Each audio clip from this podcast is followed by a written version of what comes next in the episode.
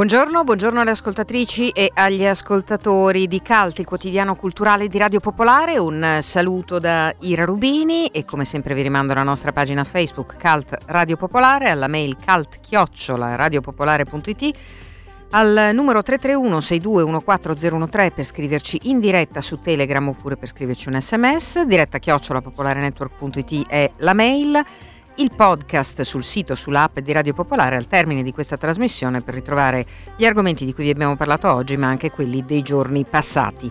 Eh, adesso veniamo al sommario di quest'oggi, come di consueto chiuderemo la trasmissione con la rubrica musicale, in particolare dedicata alla lirica, quella che non possiamo vedere dal vivo, ma eh, forse la possiamo vedere in rete con Giovanni Chiodi.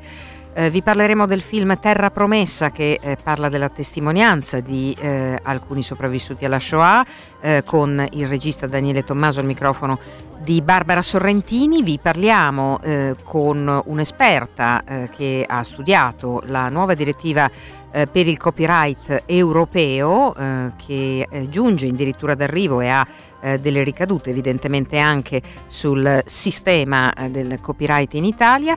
Ehm, faremo un omaggio anche noi all'anniversario della nascita del Partito Comunista Italiano a Livorno, ma lo faremo in musica, mentre eh, forse parleremo anche di poesia, poi capirete perché.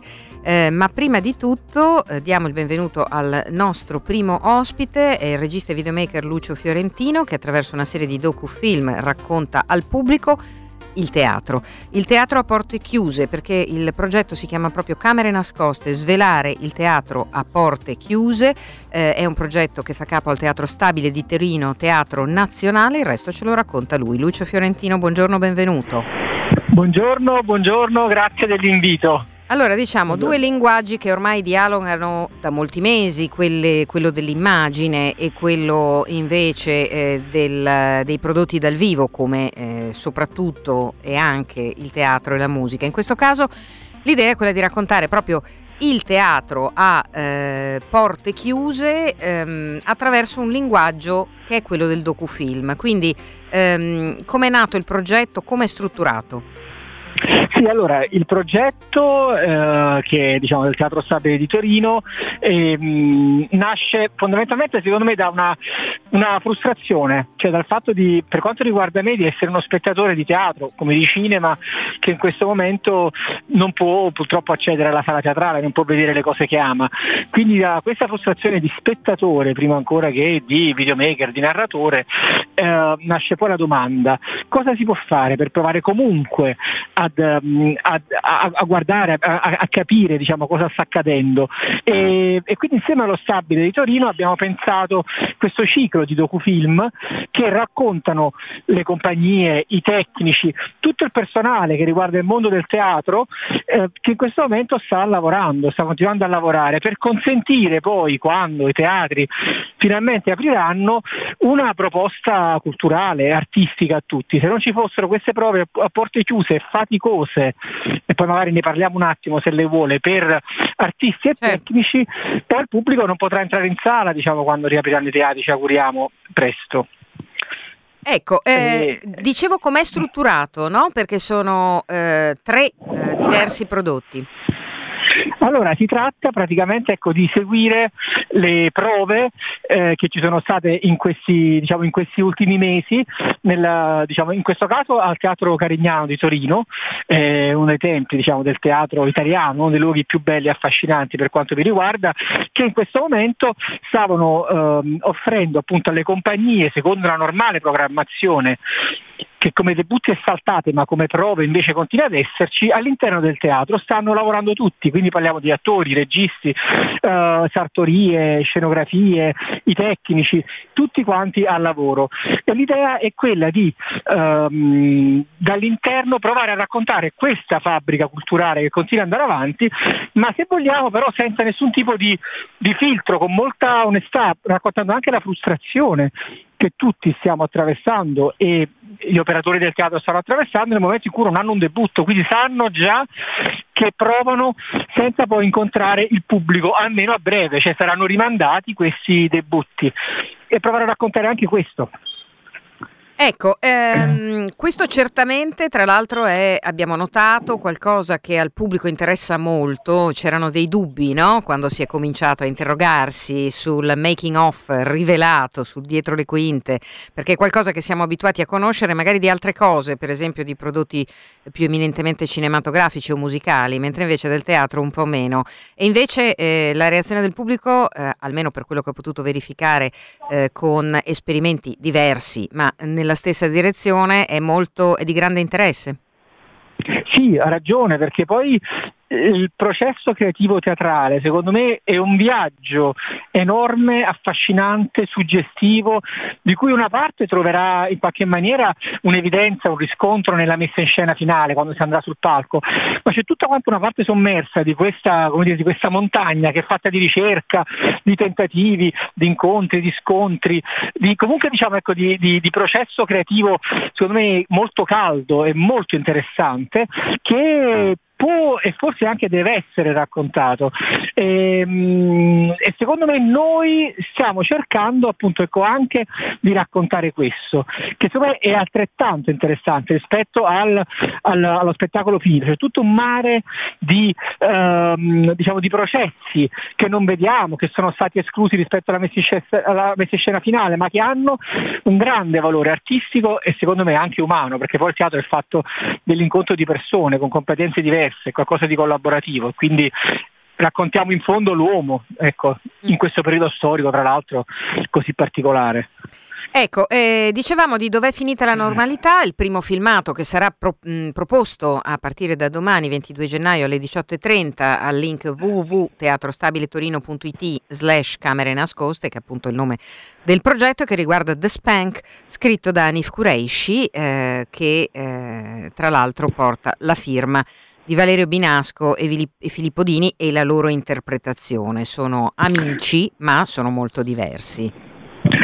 Eh, questo è un progetto molto bello, tra l'altro va sottolineato il fatto che è un testo nuovo di Anis Kureshi, quindi è un'anteprima mondiale, quella che doveva debuttare e che debutterà prossimamente. Quindi le immagini che vedremo il 22 gennaio sono le prime immagini, la prima uscita eh, di questo testo di Anis Kureshi, molto bello, che racconta questa amicizia, racconta anche una crisi di mezza età di questi due uomini e attraverso questi due straordinari attori di cui uno, Filippo Dini, anche il regista dello spettacolo, mh, eh, raccontiamo anche le relative famiglie, gli affetti, figli, eh, matrimoni in crisi o matrimoni non in crisi, cioè attraverso il loro, il loro stare in scena compaiono una miriade di altri personaggi, per, proprio un affresco diciamo, ecco, di, di, mh, di, due uomini appunto, ecco, tra i eh, diciamo, 45 e 55 anni. Ecco. Infatti, infatti, c'era grande attesa per questo, per questo, spettacolo che avrebbe dovuto debuttare lo scorso 8 dicembre, che speriamo presto possa debuttare, ma insomma per ora luci in fondo al tunnel se ne vedono poche, soprattutto per gli spazi del teatro dal vivo di cui parliamo mh, mm, molto spesso. Eh, il meccanismo, come, eh, diceva, eh, come diceva Lucio Fiorentino a proposito del suo lavoro, è un meccanismo che giustapone eh, anche eh, riflessioni no? dei protagonisti alle immagini delle prove. Sì, assolutamente, ci sono immagini delle prove e anzi addirittura proprio uh, la messa in scena vera e propria Sì. eh, e con interviste, alterate con interviste ai due attori protagonisti di cui appunto è uno anche il regista, Valerio Binasco e Filippo Dini, ma anche alla scenografa, al light designer, quindi sono varie interviste che raccontano la genesi del progetto e vedremo però il progetto già in scena, cioè Mm, saranno già a mm. recitare le battute come Sì. se fossimo proprio in scena. Bene, allora eh, poi ci sarà Il fantasma della verità, il secondo video del progetto e che è dedicato a Così è se vi pare di Luigi Pirandello con la regia di Filippo Dini che sarà visibile il 12 febbraio 2021 e Le bestie realizzato sul piacere dell'onestà, una nuova produzione eh, del Teatro Stabile di Torino eh, che eh, vede eh, Valerio Binasco che ne è anche il direttore artistico eh, protagonista a partire dal 5 marzo 2021. Eh, concludiamo Lucio Fiorentino con quelle puntualizzazioni di cui mi diceva, no? cioè voleva ricordare qualche cosa di più sul momento attuale. Beh sì, l'intento nostro, diciamo, appunto ecco mio con il Teatro Stabile è quello ehm, diciamo, ecco, di raccontare quello che stiamo vivendo adesso attraverso la chiusura dei teatri, l'incertezza generale che ci circonda, questo tempo sospeso strano che è per tutti uguale, però raccontarlo eh, senza creare l'instant movie per forza, però provare a, a raccogliere una testimonianza da lasciare poi ai prossimi anni, quando questo sarà passato, lo ricorderemo un po' in lontananza, tra la miriade di testimonianze, vogliamo lasciare anche una testimonianza del mondo del teatro, di chi ci lavora, di questo momento storico così particolare e drammatico, faticoso sicuramente. Bene, grazie a Lucio Fiorentino, sapevo che stamattina era molto occupato ma ha trovato uno spazio per raccontarci questo suo progetto, Camere Nascoste in collaborazione col Teatro Stabile di Torino e il Teatro Nazionale, svelare il teatro a porte chiuse a partire da domani con il primo appuntamento Dov'è finita la normalità, dedicato dunque a questo nuovo testo di Anif Kureishi, www.teatrostabiletorino.it slash camere nascoste oppure sulle pagine social del Teatro Stabile di Torino. Grazie, buon lavoro, a risentirci. Grazie a voi tutti gli ascoltatori, buona giornata, grazie. E allora noi avevamo promesso di ricordare a nostra volta l'anniversario della nascita del Partito Comunista Italiano il 21 di gennaio a Livorno. Ehm, ne abbiamo già parlato, ancora ne riparleremo nel corso della giornata qui a Radio Popolare. Noi lo facciamo invece eh, in modo un po' inconsueto per una trasmissione culturale che ovviamente ha molte parole dentro con la musica. E questa è la versione eh, della Raffaele Köhler Swing Band dell'internazio- dell'internazionale nel loro ultimo lavoro che si intitola Rondini.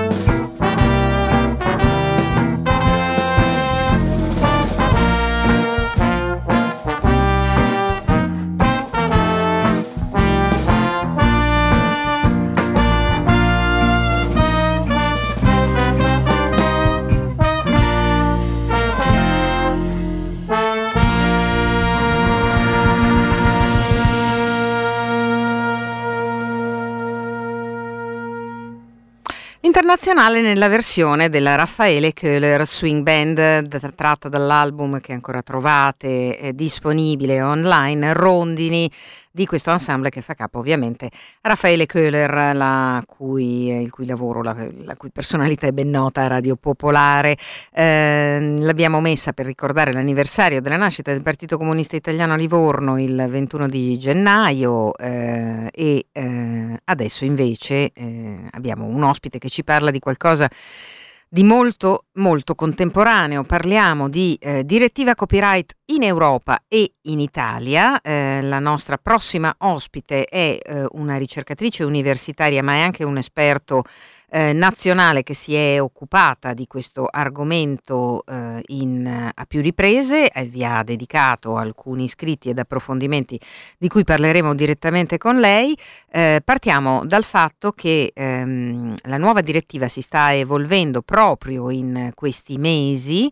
Um, ovviamente in Italia, eh, dico ovviamente purtroppo perché capita anche con tanti altri argomenti, siamo in ritardo rispetto ai lavori parlamentari in questo senso, visto che ci si sta occupando chiaramente eh, di eh, molto altro, eh, ma ehm, c'è eh, molto da dire e molto da raccontare. Il disegno di legge eh, che il Senato ha approvato a ottobre ehm, e eh, che ehm, deve essere poi discusso e eh, adattato eh, riguarda eh, le regole, le nuove regole sul diritto d'autore digitale. Allora do il benvenuto a Giulia Priora ehm, che eh, per l'appunto è eh, una ricercatrice che collabora eh, per esempio con la scuola di studi avanzati Sant'Anna di Pisa. Buongiorno, benvenuta.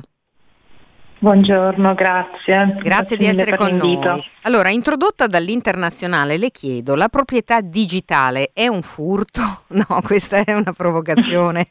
facendo mia una citazione fin troppo abusata. No, il, l'argomento, come lei stessa ha spiegato in diversi scritti che eh, la ringrazio di avermi inoltrato, è articolata e complessa come è inevitabile, no? eh, però ci sono alcuni punti che sono importanti eh, di questo nuovo disegno di legge e delle esigenze che sono emerse anche alla luce dei tempi attuali. Assolutamente. Ah sì, forse mh, merita andare subito al cuore, al nocciolo sì, sì. del problema, che è quello di ehm, è difficile trovare un, un, equilibrio quando si parla di proprietà intellettuale, abbiamo a che fare con proprietà intellettuale molto più spesso di quanto noi ci rendiamo addirittura conto, quindi tutto quello che è intangibile, dalla creatività alla musica, a, addirittura ogni tanto mi ritrovo in occasioni come questa a parlare ad un pubblico un po' più vasto di quello accademico e viene spesso confuso cos'è l'espressione eh, creativa di un'idea e l'idea stessa, quindi spesso mi viene chiesto ma posso proteggere la mia idea in qualche modo, non voglio che me la rubino. Ecco, la proprietà intellettuale in realtà non è un, un istituto giuridico che nasce per ehm, sbilanciare e prendere parte in modo assoluto tra chi le idee, le creatività, la creatività ce l'ha e la mette a disposizione e chi poi ha diciamo, il diritto ad accedere a queste opere. Il diritto d'autore, e lo vediamo in come si sta evolvendo ora in Europa negli ultimi due decenni, sicuramente vuole trovare proprio questo equilibrio, il problema è che è molto difficile trovarlo e, e questa nuova direttiva dal mio punto di vista è sicuramente un'opportunità forse unica, sicuramente molto interessante per svecchiare un po' un istituto giuridico che sicuramente è molto datato e, e difficilmente sta trovando il suo spazio e il suo consenso in un mondo sempre più digitale. Sì, ehm, mm, giustamente mh, mm, alcuni degli elementi che, eh, come ricordavo io stessa e lei mi ha fatto notare nel, quando appunto abbiamo avuto occasione di scambiarci dei messaggi, eh, si parla poco in Italia, eh, ci sono alcuni eh, aspetti del disegno di legge che forse varrebbe la pena di segnalare ai nostri ascoltatori, uh-huh. quelli più specifici che riguardano dei cambiamenti importanti. Assolutamente. Ho notato che eh, vabbè, in Italia come in realtà in tutta Europa il dibattito specie su questa nuova direttiva, quindi sulle nuove regole che dal giugno prossimo dovremmo, eh, se i parlamenti nazionali saranno puntuali, avere in tutta l'Unione Europea, Ehm, il dibattito appunto su questa nuova direttiva si è concentrato forse troppo su due dei suoi articoli, quindi sono in particolare, adesso non voglio entrare nei tecnicismi giuridici, però mm. l'articolo 17 e l'articolo eh, 15, quelli che sulla stampa sono passati come etichettati come la link tax e l'upload filter, quindi su questo il dibattito è stato molto vivo. Mm, è, stato, è, stato, molto meno coperto, molto meno discusso ehm, il profilo più complesso della più completo della direttiva, quindi il fatto che ci sono altre, eh, altri articoli che non guardano solo nello specifico a dobbiamo far pagare i servizi di aggregazione del, delle notizie di cronaca, quindi mm. per esempio Google News, Yahoo News, per aiutare l'industria giornalistica, questo era l'articolo 17, o dobbiamo rendere più responsabili le piattaforme per le violazioni, le potenziali violazioni che ci possono essere su, eh, tramite i loro servizi, l'articolo 17. Ci sono degli articoli molto importanti che purtroppo sono stati davvero ehm, discussi poco, mm. nel, se non nelle, nelle, piccole forse conferenze accademiche a cui ho avuto anche l'onore di partecipare anch'io. Quindi ci sono degli articoli che vanno proprio a cercare di bilanciare la remunerazione e i diritti tra produttori e artisti, perché spesso queste certo queste relazioni contrattuali sono molto sbilanciate c'è la voglia e anche ora in maniera proattiva l'introduzione di tre nuove eccezioni al, al, copyright che provano ad alleggerire il peso dei diritti di esclusiva mm. degli autori e dei produttori e vanno a mettere davvero un, un grande puntino sulle I per quanto riguarda le attività didattiche online, la ricerca scientifica, la preservazione del patrimonio culturale, dicendo che queste attività sono talmente importanti per la nostra società democratica che appunto il, non devono essere costrette o non devono essere disincentivate dalla presenza di un diritto d'autore che di fatto spesso opera come un monopolio.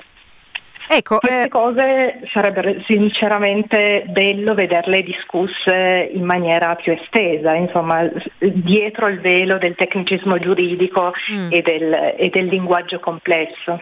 Ma come al solito ci facciamo distrarre da tutta una serie di cose che, che stanno accadendo. Come forse è inevitabile che sia. Eh, come inevitabile che sia. Eh, c'è un, um, un termine eh, che eh, diciamo in inglese perché così viene definito nei testi, no? co-authorship. Quindi uh-huh. la condizione di coautore, diciamo così potremmo dire, ehm, che eh, per esempio in uno, in uno eh, de, mm, dei, eh, dei, testi eh, che eh, Giulia Priora ha condiviso con noi recentemente si fa riferimento eh, per esempio al regolamento, alla regolamentazione eh, di quest'ambito in Germania, che è particolarmente uh-huh. puntuale e preciso e non ci stupisce perché in Germania come al solito sono più puntuali e precisi uh-huh. su tante cose. Eh, bisogna fare alcune distinzioni, trovo che siano interessanti in, da, da, da riferire ai nostri ascoltatori, no? No, assolutamente, è uno dei, forse dei grandi non detti della direttiva. La direttiva, mh, appunto, a, avremo presto delle nuove regole, questo è un qualcosa su cui pongo l'enfasi, forse sì. troppo. Queste nuove regole si pongono una, un obiettivo molto ambizioso, cioè avere un diritto d'autore moderno, digitale e possibilmente, quanto più possibilmente europeo. Questa direttiva però molti aspetti non li tocca, quindi mh, per esempio la, la coautorealità, il fatto che in un mondo digitalizzato noi ci troviamo molto più spesso a lavorare insieme come team, come io opero nella ricerca accademica, quindi ovviamente mi relaziono anche a questo mondo nel mio immaginario, però penso anche al mondo della didattica, penso al mondo semplicemente imprenditoriale si lavora sicuramente più insieme perché ah, ne abbiamo i, abbiamo i mezzi e più possibilità per farlo, quindi abbiamo i software che ci fanno lavorare insieme, ora quasi tutti noi nella ricerca stiamo lavorando in smart working, ma si continua a lavorare insieme, e, e, questo è un aspetto del diritto d'autore che non viene quasi eh, toccato a livello proprio di modernizzazione delle proprie regole. E su questo io mi sono interrogata molto e, e ho scritto appunto questo studio eh, andando a vedere qual è la realtà tedesca, qual è la realtà francese, qual è la realtà italiana per vedere effettivamente perché e come la legge cerca di dare delle risposte a problemi che in realtà emergono, perché abbiamo comunque una presenza abbastanza importante, sicuramente non trascurabile, di contenziosi, di litigiosità quando appunto ci sono più autori mm. a scrivere un'opera. Ci sono anche sicuramente delle, degli scenari che fanno eccezione a quanto appena detto, perché mh, se guardiamo forse l'esempio più eccelso di, di una coautorialità molto solidale, molto ben sostenibile è Wikipedia, il fatto che sia un prodotto creativo, un prodotto altamente informativo che mh, è, appunto, si basa, se vogliamo, su un business model proprio di collettività. Eh, partecipo, contribu- eh, esatto, partecipo, contribuisco in maniera volontaria senza assolutamente cercare di mettere in difficoltà gli altri per i diritti che ho io sui miei contenuti. Quindi diciamo che c'è molto da esplorare per davvero arrivare a un'idea nuova di diritto d'autore che abbia a riscontro rea- la nuda realtà di cosa sta succedendo in internet, perché tutti noi stiamo lavorando sempre di più via internet. E, e, questo è un qualcosa che a me personalmente interessa molto, forse al legislatore europeo e di rimbalzo ai legislatori nazionali al momento interessa meno perché la direttiva non ci punzecchia non ci porta a farci queste domande, ci porta a farci altre domande, per esempio quanto è importante che ci sia il copyright e quanto è importante che ci sia un ambiente di didattica online sereno in, e creativo. Ecco, questa è una delle domande su cui assolutamente il legislatore italiano ad oggi, da oggi al, giu- al giugno prossimo, deve dare risposta. Quella della coautoritarietà come altre domande probabilmente le aspettiamo per la prossima ondata di riforma eh, del diritto d'autore con le dita incrociate. Va bene, allora eh, è un tema appassionante, trovo, e capisco che eh, Giulia Priora eh, vi abbia dedicato eh, tanta attenzione, ancora gliene dedicherà. Quali sono i tempi di ehm, definizione e di approvazione della nuova mm-hmm. legge? E come citavo, eh, formalmente questa direttiva deve essere attuata in tutti gli Stati membri entro il 7 giugno di quest'anno, quindi siamo proprio ultimi, all'ultimo semestre di lavoro eh, per, per, poi avere questa, queste nuove leggi approvate eh, ovunque in Europa. Al momento, come diceva giustamente lei in apertura, ovviamente i lavori, io sto seguendo da vicino i, i lavori eh, parlamentari qua da noi in Italia e anche in alcuni altri Stati membri, in realtà il fatto che vadano a rilento va un po' a braccetto con cosa sta succedendo anche in altri eh, Stati europei. Finora l'unico Stato che ha, ehm, ha promosso, appunto, è arrivato a un'attuazione completa è l'Olanda, molto recentemente.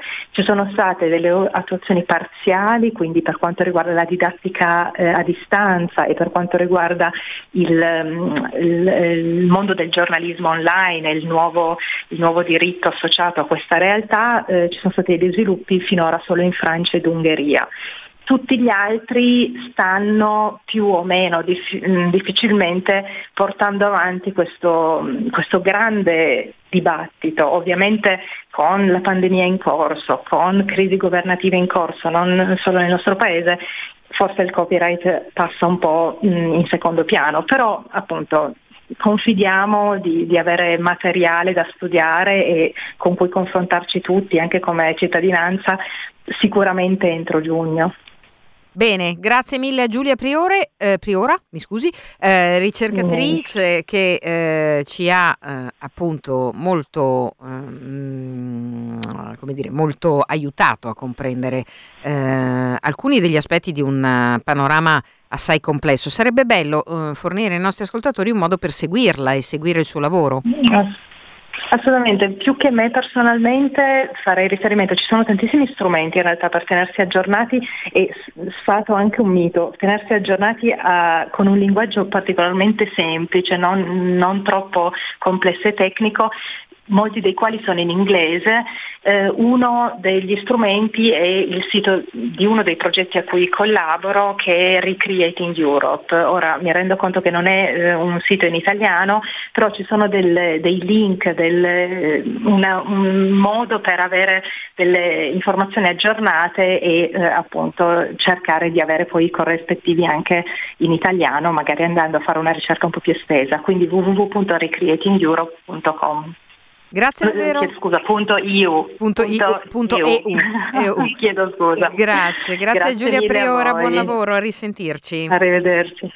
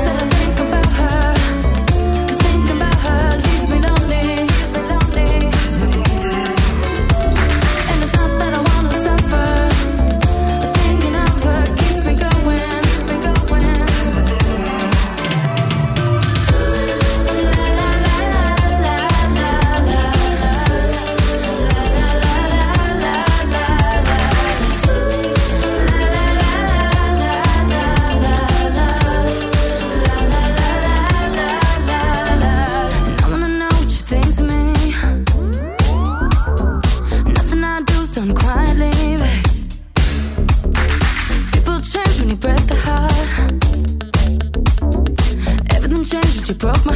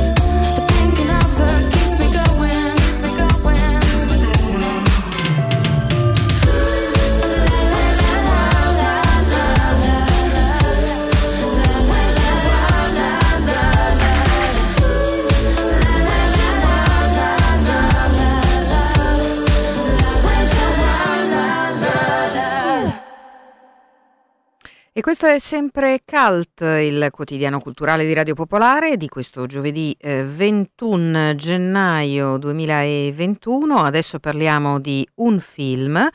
Um, si intitola Terra Promessa, il suo regista Daniele Tommaso uh, è stato ospite di Barbara Sorrentini. Ascoltiamo. Daniele Tommaso, regista di Terra Promessa, un documentario visibile sulle piattaforme ed è una storia eh, molto particolare, in realtà forse poco raccontata, che è quella dell'esodo degli ebrei sopravvissuti ai campi di concentramento per raggiungere appunto la Terra Promessa, la Palestina. Da dove sono partite le tue ricerche? Le mie ricerche sono partite dalla giornata della memoria dell'anno scorso eh, e da un articolo che ha suscitato la mia curiosità. Un po' sapevo di questa storia, ma non immaginavo, non ne immaginavo le proporzioni. Approfondendo poi le ricerche mi sono accorto in effetti che il movimento è stato veramente cospicuo. Tutta Italia si è occupata della cosa, dal nord al sud, da Milano alla Puglia, insomma, eh, perché dappertutto si sono create delle strutture per ospitare questi ebrei centroeuropei che scendevano in Italia e da qui partivano con le navi clandestine eh, verso Eretz Israele, verso la terra di Israele, organizzati eh, attraverso una un, un, un, diciamo, un'agenzia che sarebbe poi diventata il, il, il Mossad, insomma il famoso Mossad. Eh, allora eh, ne era il progenitore e a capo di questa organizzazione era l'ebreo polacco Yuda Rasi che gli inglesi conoscevano bene, eh, c'era una taglia sulla sua testa perché eh, aveva eh, rubato molto spesso le armi nei depositi eh, inglesi in Palestina. Ecco, Arasi arriva in Italia e qui incontra un'altra ebrea eh, eh, sionista palestinese che già stava lì insieme al marito e aveva fondato un kibbutz, si tratta di Ada Sereni, la moglie di Enzo Sereni, e, e, con lei organizza appunto questo esodo di massa. A partire in tutto sono 33 navi eh, che portano in Palestina circa 35.000 persone. Tu fai parlare anche loro, insomma, lasci la testimonianza molto viva e quindi in prima persona. Quali sono le cose che ti hanno colpito di più della loro storia? E poi ti chiederei, visto che stiamo parlando di accoglienza, anche il significato che ha oggi questo film. Sì, diciamo attraverso le mie ricerche qualche eh, sopravvissuto che ha eh, in effetti poi che è stato protagonista diretto di questa storia sono riuscito a trovarlo. E sono rimasto colpito da diverse persone, in particolare eh, una per esempio un certo Max Wilhelm che aveva frequentato eh, a Fano la scuola dei, dei, fam- dei famosi pescatori locali eh, una scuola dedicata appunto ai profughi ebrei, che parla molto molto molto bene dell'Italia e dice che è stato l'unico paese che li ha accolti insomma, senza chiedergli troppo. Poi sono rimasto molto colpito da una signora che è nata a poche settimane dalla nascita dello Stato di Israele a bordo di una di queste navi. Il suo racconto è veramente commovente. Eh, eh, durante il viaggio i, i, dopo la nascita i profughi che erano sulla nave eh, decisero di chiamarla Amit, amicizia, quindi fu una nascita veramente simbolica. Poi un'altra, eh, un'altra persona che mi ha diciamo, colpito è, è, una persona che è nata in Italia, è nata a Roma eh, negli studi di Cinecittà, che per l'appunto erano stati dedicati a accogliere i profughi ebrei in, in, fuga da, da, dal nord Europa e in, in, viaggio verso la Palestina. Certamente questo film e questa storia non possono non alludere all'Italia di oggi. Io non ho voluto calcare la mano, però insomma non possiamo pensare anche se alla rovescia a, ai profughi di oggi. Insomma. Certo l'esempio di grandissima solidarietà degli italiani di allora nei confronti dei profughi di allora dovrebbe parlarci molto chiaramente. Stavamo parlando giustamente di accoglienza no? e del senso di eh, viaggiare per mare, comunque di attraversare altre terre per raggiungere una terra promessa. In questo caso stiamo parlando della Palestina, poi è nato lo Stato di Israele. Non posso non chiederti anche qui una domanda sull'oggi, che poi eh, sull'oggi stiamo parlando di anni e anni di, eh, di conflitto israelo-palestinese. Non, se, non, ce n'è un gran cenno nel film perché la storia è un'altra, eh, però magari si può leggere qualcosa tra le righe se vuoi aiutarci tu a dare anche una chiave di lettura su questo. Eh beh, il mio film mm, part, finisce volutamente nel 1948 e non entra nel merito del conflitto israelo-palestinese per carità. Ci mancherebbe, è molto complicato, molto complicato, le discussioni non finiscono mai, insomma. Però un, breve accenno mi pare che ci sia alla fine del film, ne parlano insomma eh, i nipoti di Yuda Rasi e Ada Sereni a questo proposito. Dicono che eh, la conquista di una terra indubbiamente diciamo come dire, dovuta, no? purtroppo ha determinato la tragedia di un altro popolo, ma questo non per colpa degli, de, degli israeliani che insomma avere una terra promessa, appunto un, un, un, un nuovo Stato avevano ben diritto. Certamente eh, non possiamo fare a meno di pensare all'oggi e la storia di, della solidarietà degli italiani nei confronti dei profughi, ecco, dovrebbe eh, parlare molto direttamente all'oggi. Ma anche qui non ho calcato molto la mano e preferisco che ognuno abbia la sua opinione in proposito. Mi sembra tuttavia evidente che, che il film abbia allusioni al presente. No, no, ma infatti te lo chiedevo apposta perché il rischio è quello poi delle polemiche che spesso nascono in base no, a questo tipo di racconto. Invece, mh, specificato così si capisce, è, è, vero, poi dal finale si capisce insomma che non è a sé stante e avulso da tutto il resto. Ecco. No. Daniele, ti, ti, ringrazio molto. Daniele Tommaso, Terra Promessa, sì. disponibile sulle piattaforme on demand tipo iTunes, Google Play, Cili, insomma comunque poi probabilmente le aumenteranno e anche perché per la giornata della memoria è uno di quei film che è, è utile vedere. Grazie. Grazie a te. Ciao.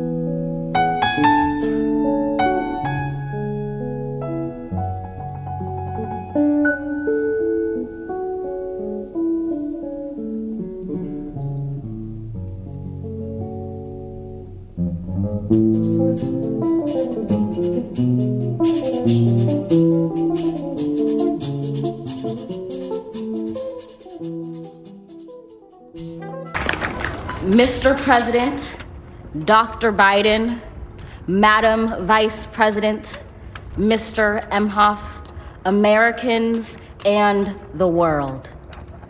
When day comes, we ask ourselves, where can we find light in this never ending shade? The loss we carry, a sea we must wade. We've braved the belly of the beast. We've learned that quiet isn't always peace in the norms and notions of what just is isn't always just is.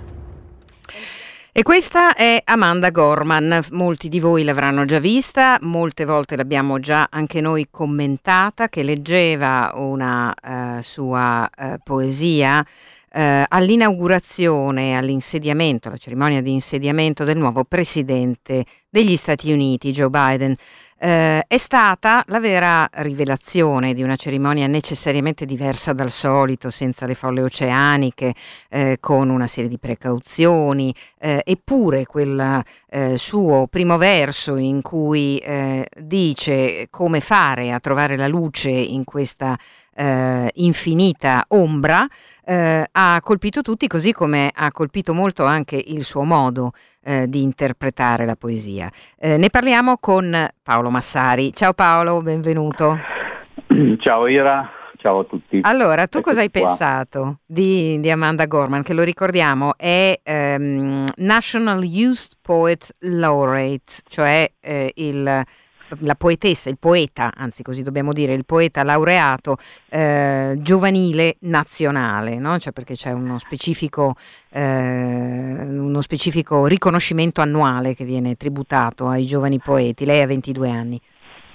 Eh, ho pensato che eh, per una bambina che ha cominciato a 8 anni a scrivere poesie, che aveva dei disturbi del discorso, per cui mi ha stupito invece questa edizione eh, per quello che si può ascoltare pressoché perfetta, sì. anche se è una recitazione molto emozio- eh, di una persona molto emozionata, per cui mm. mh, che non rispetta assolutamente.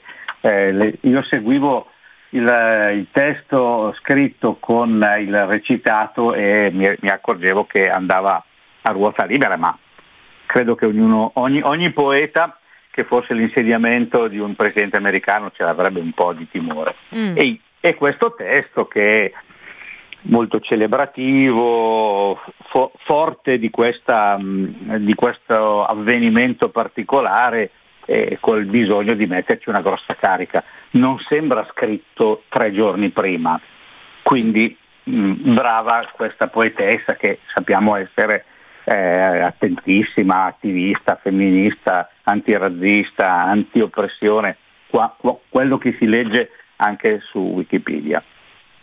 Il testo, eh, per, dire, per, per fare una cosa critica da poveretti, sicuramente orecchia tutta la tradizione celebrativa e anche molto bella del, del, degli americani. Io ho pensato subito a due cose, Walt Whitman, eh, Foglie d'erba, eh, e i suoi testi e poi la, la, la, fantastica canzone che è stata cantata anche da, da Jennifer Lopez, This Land is Your Land. Eh, e, e, questa poetessa che comunque si mette lì e a 22 anni prende il primo premio eh, dei giovani poeti laureati e qui bisogna fare un monumento agli americani che premieranno anche tutto, ma premiano con dei soldi, anche i giovani eh, poeti, sì. non solo gli anziani. Eh, io ricordo anche qui che due poeti, uno famosissimo, eh, Robert Frost aveva recitato alla cerimonia di, di, di Kennedy 50 eh, anni fa, mentre, mentre Maya Angelou aveva recitato alla cerimonia di insediamento di Clinton, mm. un'altra poetessa nera. Mm. Eh, qui siamo di fronte a questa a questa bella cosa, tra delle belle cose degli americani. Eh sì, cioè nel senso che si incoraggia il talento, questo proprio bisogna dirlo e lo si incoraggia diciamo senza eh, tanti fronzoli, no? Gli si dà un premio appunto, gli si danno dei soldi sì, perché continuino certo. a farlo se, eh, se qualcuno giudica che se lo merita. Studia, si premia la gente che, che lavora studia, sì. e, e, che poi è stimolata a fare e poi non, non, nessuno di noi entra nel merito del, del, valore poetico di questo testo perché è una poesia d'occasione, quindi è una poesia che è fatta per.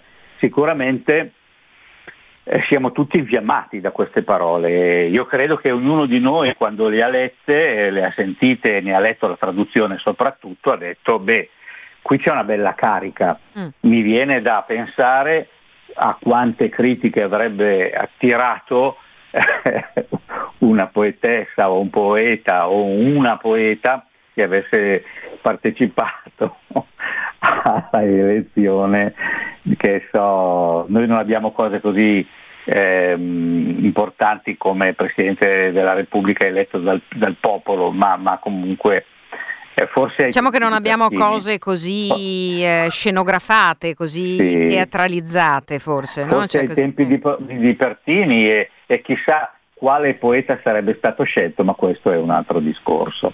Ecco, ciò non toglie che eh, caldo è l'invito da questi microfoni a pensare a uh, un premio nazionale dedicato ai giovani poeti nel paese in cui celebriamo il settecentesimo di Dante, giusto? Tanto per dire. Beh, ecco, per cui... Eh, no. letto, firmato e sottoscritto. Per cui facciamo ecco. voti, facciamo voti facciamo affinché voti. tutto questo possa accadere. Mm. Ci va bene anche eh. un poeta mh, milanese per il momento, cioè nel senso che voglio dire se magari qualche amministrazione locale decidesse di dare dei soldi ai propri no, ai poeti che vivono diciamo eh, in, in, una città o in una regione non, adesso non fraintendetemi non era una cosa sul recupero a tutti i costi della tradizione regionale eh, quello già sarebbe qualcosa ma sarebbe proprio il caso di istituire un premio alla poesia nazionale per giovani poeti in Italia e, eh, dove abbiamo avuto tantissimi ma ce ne sono tantissimi e di giovani sia, che, sia in Lombardia, ma comunque in tutte le Tutti regioni Italia. italiane, certo. assolutamente molti, molti eh, se i nostri lettori so, hanno ascoltato sono stati ospiti della nostra la trasmissione. vostra trasmissione basta, basta, buttare, basta buttare una, una, un orecchio al podcast e vedete quanta gente giovane c'è stata perché eh, Caro Paolo, bisogna che ci diamo da fare, eh, ci diamo da Va fare bene. per sensibilizzare. Eh, intanto grazie. La, la marcia, la marcia ah. su Palazzo Marino. Va bene, grazie, In grazie. nome della poesia. Buona giornata a tutti. Amanda Gorman, dunque, abbiamo eh, ricordato e eh, insomma molto apprezzato la poetessa, la giovane poetessa che ha letto eh, una sua ehm, poesia al, alla cerimonia di insediamento di Joe Biden.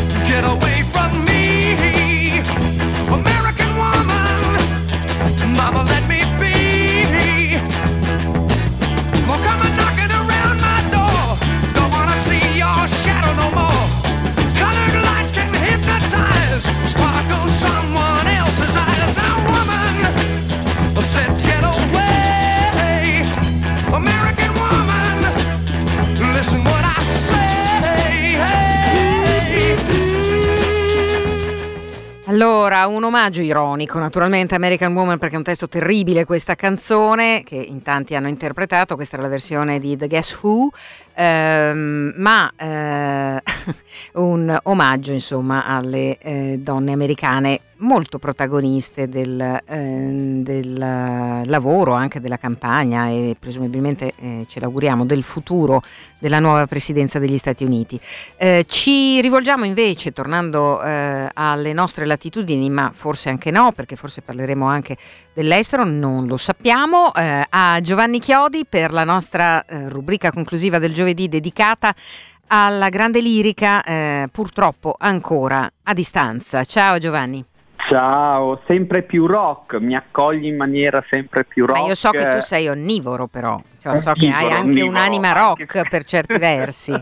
Ho un'anima rock, un'anima rock popolare, lo sanno, lo sanno tutti. Dunque, opere in streaming, sì, eh, però l'opera lirica in streaming vedo eh, che sta facendo sul serio, nel senso che eh, i nostri teatri, a cominciare dai teatri italiani, questo l'ho detto tante volte, siamo in prima posizione, hanno capito che dobbiamo andare avanti a programmare per il momento in streaming, ma lo stanno facendo. Infatti, venerdì scorso, come vi avevo invitato a fare, potete fare ancora perché i teatri lasciano per molto tempo le loro programmazioni eh, sui loro siti gratuitamente o su YouTube, Dicevo, venerdì scorso è andata in scena questa Linda di Chamonix eh, al Teatro del Maggio Musicale Fiorentino eh, di appunto Firenze, eh, che è un'opera bellissima, è un'opera ormai abbastanza conosciuta, anche se si fa tuttora molto di rado perché è difficilissima, eh, è un'opera semiseria del 1842, quindi eh,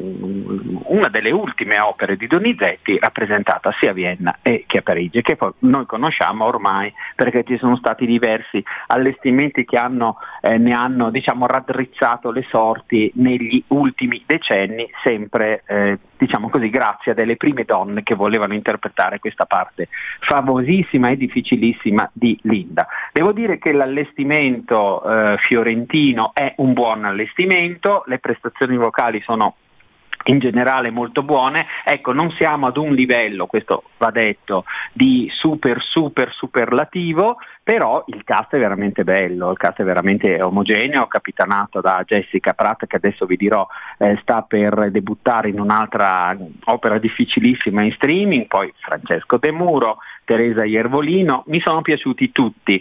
Eh, Michele Gamba li ha diretti con dei tempi abbastanza comodi, ma questo si può capire probabilmente per una ripresa streaming e anche l'allestimento questo nuovo allestimento di Cesare Lievi io l'ho trovato molto semplice. O se mi permettete un pochino antiquato, ecco faccio un pochino eh, questo rimbrotto, però insomma ci stava evidentemente eh, per una ripresa di questo tipo, ma forse, forse potremmo, potremmo sperare nel futuro in qualcosa di più moderno, chi lo sa, lo vedremo perché eh, la mia seconda segnalazione è per la Scala che come sapete ha annunciato quattro spettacoli online al mese. Eh, qui noi vedremo, e siamo tutti curiosissimi, ma mm, la parte scenica la conosciamo già, eh, la ripresa dello spettacolo di Michael Hampe sabato 23 gennaio, se non vado errato, che sarà anche questo un live in streaming che poi resterà eh, in YouTube con un cast veramente molto molto importante, tutto di giovani che ehm, debutteranno quindi diretti da Giovanni Antonini. Ve li ripeto ancora, Eleonora Buratto, Emily D'Angelo, Bogdan Volkov, Alessio Arduini, Federica Guida e eh, Pietro Spagnoli. Vedremo come sarà, siamo curiosissimi. Ma la scala, a proposito... Abbiamo un minuto, eh, Giovanni? Mm. Ah, minuto, minuto eh, ha annunciato in febbraio eh, finalmente la Salome che dovevamo vedere prima della chiusura del teatro con la regia di Damiano Licheletto e non sarà diretta da Riccardo Scegli ma da Zubin Meta, ma ehm, ne riparleremo la prossima settimana. Però altra cosa, il Teatro dell'Opera di Roma, sempre in prima linea, presenta in streaming sempre sabato 23 il, um, I Puritani di Vincenzo Bellini, eh, protagonisti Jessica Pratt e Lawrence Brownlee. Guardatelo sempre gratuitamente sul sito di, del Teatro dell'Opera di Roma e sul suo canale YouTube e poi vi dico la mia idea, la mia recensione la prossima settimana. Grazie come sempre a Giovanni Chiodi. Grazie. Appuntamento a giovedì prossimo, a risentirci. Buona settimana. Ciao. Ciao, Ciao. Ciao a tutti. Calti, il quotidiano culturale di Radio Popolare finisce qui e vi dà appuntamento a domani alle 11.30 per l'ultima puntata della settimana oppure sulla nostra pagina Facebook o sul sito, sulla app di Radio Popolare in podcast. Un saluto da Ira Rubini, le notizie di Radio Popolare.